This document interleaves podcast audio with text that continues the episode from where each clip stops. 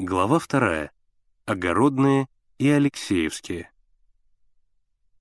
Он промчался по двору, перемахнул через забор и очутился на соседней огородной улице. До ближайшего переулка, ведущего на свою Алексеевскую улицу, не более ста шагов.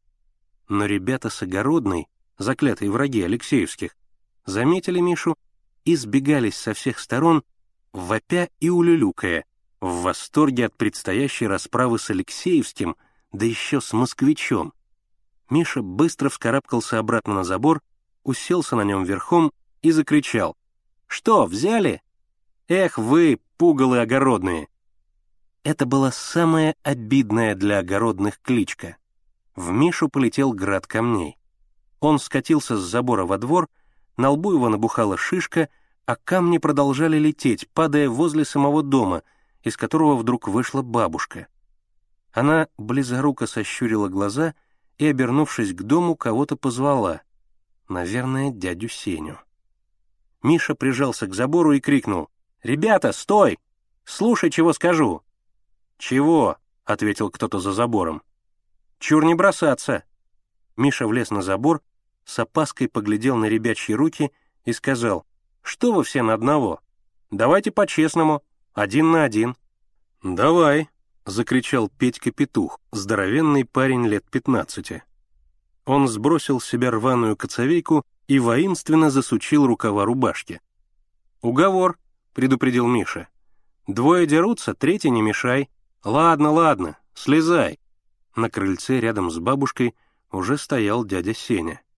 Миша спрыгнул с забора. Петух тут же подступил к нему. Он почти вдвое больше Миши. «Это что?» Миша ткнул в железную пряжку Петькиного пояса. По правилам, во время драки никаких металлических предметов на одежде быть не должно. Петух снял ремень. Его широкие отцовские брюки чуть не упали. Он подхватил их рукой, кто-то подал ему веревку. Миша в это время расталкивал ребят. «Давай, побольше места!» И вдруг, отпихнув одного из мальчиков, бросился бежать. Мальчишки с гиком и свистом кинулись за ним. А сзади всех, чуть не плача от огорчения, бежал петух, придерживая рукой падающие штаны. Миша несся во всю прыть. Босые его пятки сверкали на солнце.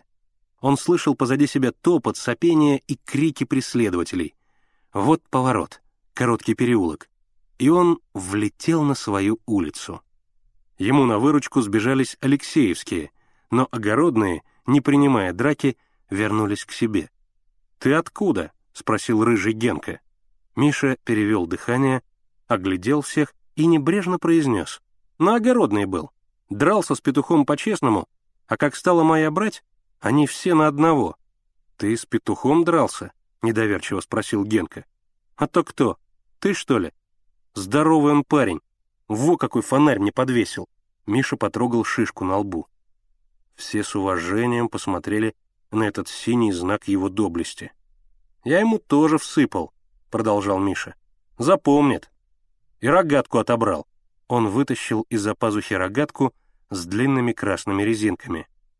«Это получше твоей будет». Потом он спрятал рогатку, презрительно посмотрел на девочек, формочками лепивших из песка фигуры, и насмешливо спросил. «Ну а ты что делаешь? В пряталки играешь? В салочки? Раз, два, три, четыре, пять, вышел зайчик погулять? Вот еще!» Генка тряхнул рыжими вихрами, но почему-то покраснел и быстро проговорил. «Давай в ножички. На пять горячих со смазкой». «Ладно». Они уселись на деревянный тротуар и начали по очереди втыкать в землю перочинный ножик. Просто, с ладони, броском через плечо, солдатиком. Миша первый сделал все десять фигур. Генка протянул ему руку. Миша состроил зверскую физиономию и поднял кверху два послюнявленных пальца. Генке эти секунды кажутся часами, но Миша не ударил. Он опустил руку, сказал «смазка просохла» и снова начал слюнявить пальцы. Это повторялось перед каждым ударом, пока Миша не влепил, наконец, Генке все пять горячих, и Генка, скрывая выступившие на глазах слезы, дул на посиневшую и ноющую руку. Солнце поднималось все выше и выше. Тени укорачивались и прижимались к полисадникам. Улица лежала полумертвая, едва дыша от неподвижного зноя. Жарко. Надо искупаться. Мальчики отправились на Десну.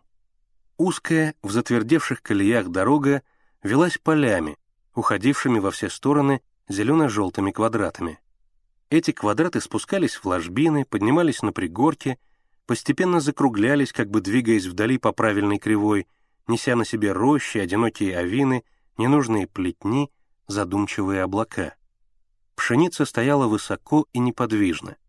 Мальчики рвали колосья и жевали зерна, ожесточенно сплевывая пристающую к небу шелуху.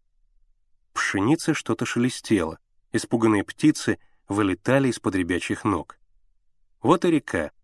Приятели разделись на песчаном берегу и бросились в воду, поднимая фонтаны брызг.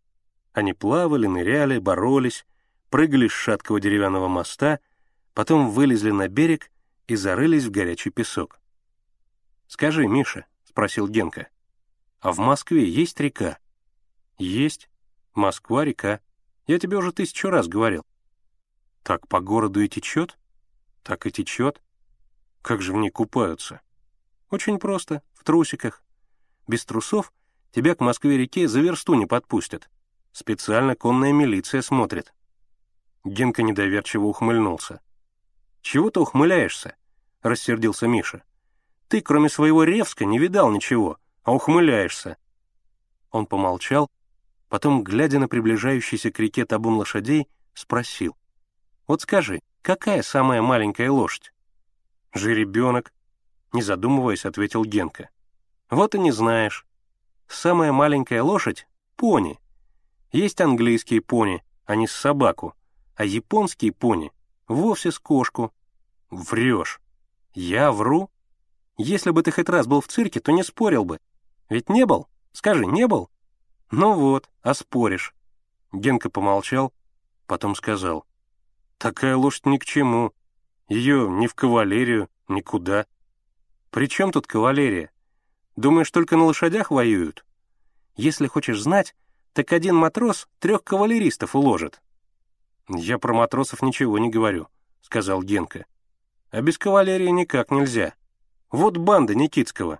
Все на лошадях. Подумаешь, банда Никитского. Миша презрительно скривил губы. Скоро Полевой поймает этого Никитского. Не так-то просто, возразил Генка. Его уже год все ловят, никак не поймают. Поймают, убежденно сказал Миша. Тебе хорошо говорить. Генка поднял голову. А он каждый день крушение устраивает. Отец уж боится на паровозе ездить. Ничего, поймают.